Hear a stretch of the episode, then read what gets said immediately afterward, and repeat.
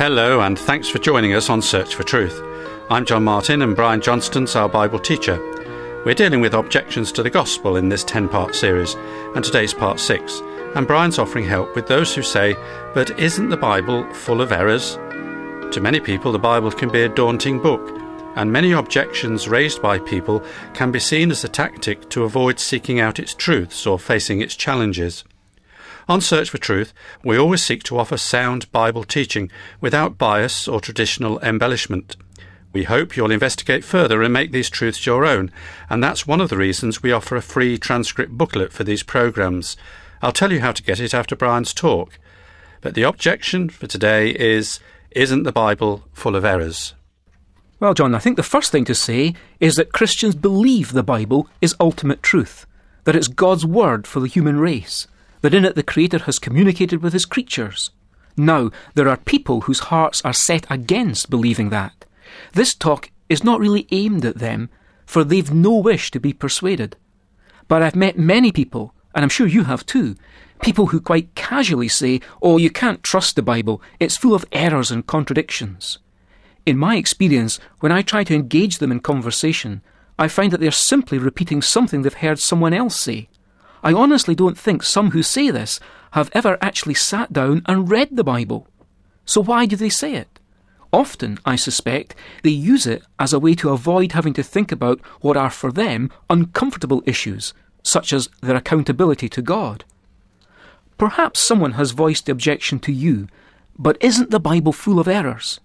How did you respond? Or it could be that you have had doubts of your own. Either way, I hope that what we have to say today will be of some help. So we're looking at the objection isn't the Bible full of errors? Usually, the sincerity of those who make this criticism is immediately suspect, for when asked for an example, they can't furnish a single one. Some may claim some alleged evidence. However, apparent contradictions there may be, but when we rightly understand the historical and scientific facts presented in the Bible, and for this we need the help of the Spirit of God, and when we also rightly interpret the historical and scientific facts from the world around us, we see there's no contradiction after all. Sir William Ramsay, who devoted many years to the archaeology of Asia Minor, has testified to Luke's intimate and accurate acquaintance with Asia Minor and the Greek East at that time. When he said, Luke's history is unsurpassed in respect of its trustworthiness, it was the conclusion his researches had led him to, in spite of the fact that he started with a very different opinion. Here's how he himself put it Luke is a historian of the first rank. This author should be placed along with the very greatest of historians. So Ramsay overcame his prejudice. For whatever reason, he'd at first been disinclined to accept the reliability of the Bible as history, until he brought his relevant expertise to bear on the actual evidence. In fact, an outstanding Jewish archaeologist has stated that no archaeological discovery has ever controverted a biblical reference. On the contrary, there have been discoveries that have completely vindicated the Bible. Characters, stories, and books of the Bible, which were once dismissed by critics, must now be taken more seriously by them as a result of evidence from outside the Bible, which is consistent with, say, the siege of Jericho, the walled city, with David the great king of Israel, and with the historical setting of the book of Daniel, to name a few. It's easy to dismiss something if we refuse to even consider taking its claims seriously. But if we're sincere and take the challenge to investigate properly, then we too may be surprised. But external evidence is not the only test which the Bible passes. Another test of any piece of ancient literature is what might be called the internal test. Basically, this test asks the question Does it ring true? Take, for example, the fact that the writers of the four Gospels write about themselves and their companions in ways that are far from flattering. Their failures are highlighted, like Peter's shameful denial of Jesus and the doubts that Thomas had. We get to see them warts and all, as it were. As when they're cowering for fear in that upper room in Jerusalem and describe their own total shock when Jesus appeared to them in resurrection. There's a very real sense we are seeing the story as it truly happened. They write of an event that they were unprepared for. Of course, someone might say, but this is just creative writing. But think it through the whole way. We do know that not a few of these early Christian writers died a martyr's death. It's one thing to willingly accept death for something you passionately and sincerely believe in, but who would die for a lie? Who would die for a creative fabrication of their own making? But just suppose, for the sake of argument, that you want to persist in believing that these men were living a lie and making the whole thing up. If that was their motive, and they were being as careful as you give them credit for being, then surely they wouldn't have introduced elements into the story which defied the conventions and the very customs of the society in which they lived. They would never have done that if they were desperately trying to appear convincing. But in the unfolding drama, as recorded, of the resurrection, it's women who play a leading role as the first witnesses. They're prominent in the early record. Now bear in mind that at this point in history, and in that culture especially, the testimony of women was not considered valid in a court of law. The Jewish religious leaders didn't talk with women, apart from their own wives, presumably. So why weaken your own case? Why did they say that women were the earliest witnesses? Unless that's exactly how it was. But those who at least have a superficial acquaintance with the Bible may point to two Bible references to the same incident which appear to give different information. For example, one account saying two blind beggars were healed by Jesus, while the other record mentions only one.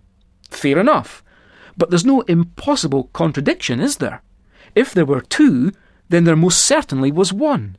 It's natural for eyewitnesses to focus down on different things. That's common in any court of law.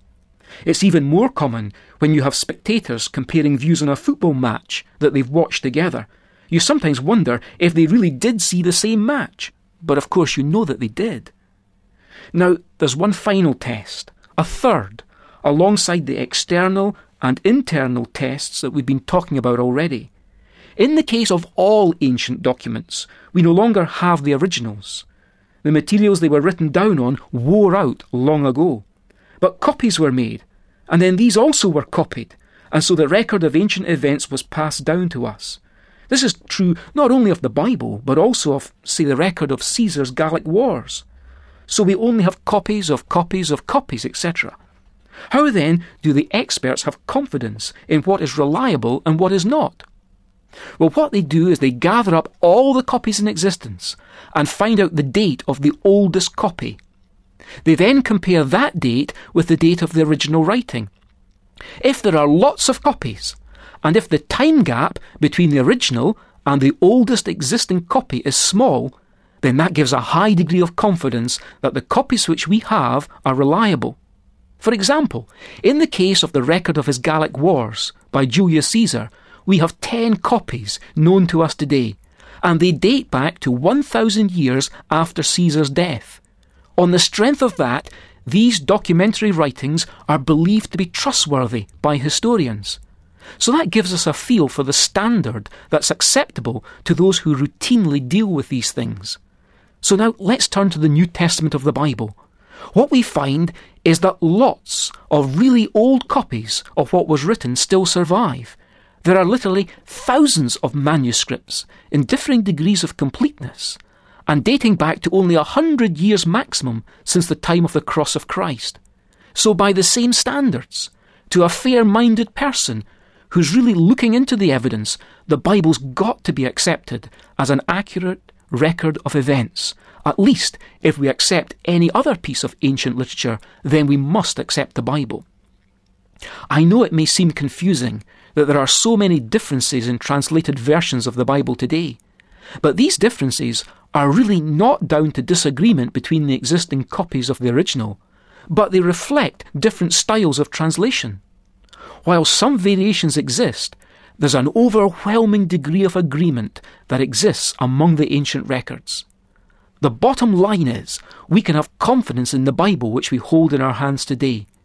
This fact was reinforced in 1947 with the discovery of the Dead Sea Scrolls.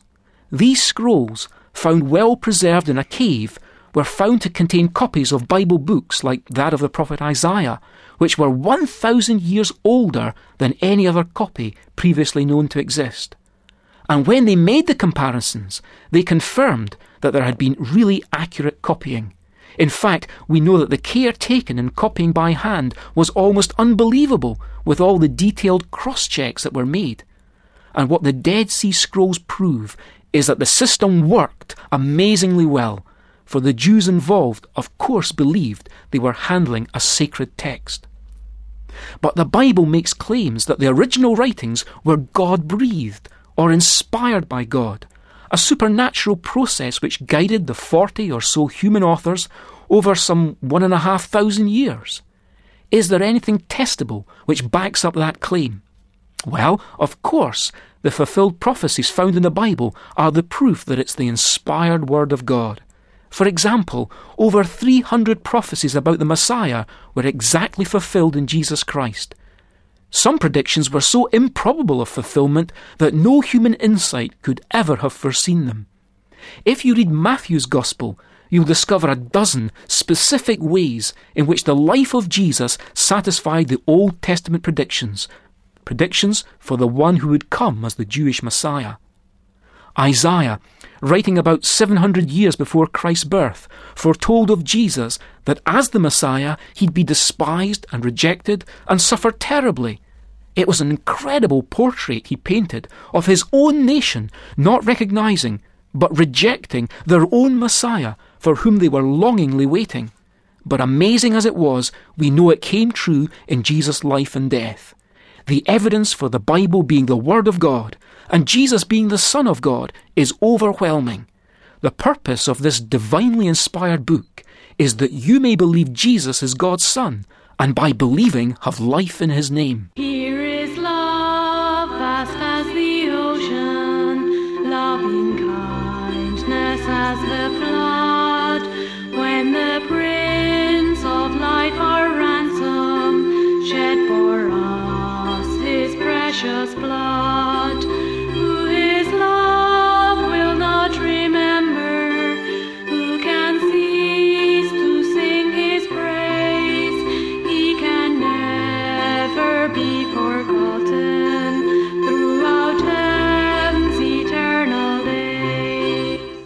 Truths or errors? One of the reasons God's Word has stood the test of time over thousands of years is simply because it is God's Word, and millions of people have found its truths to be absolutely reliable.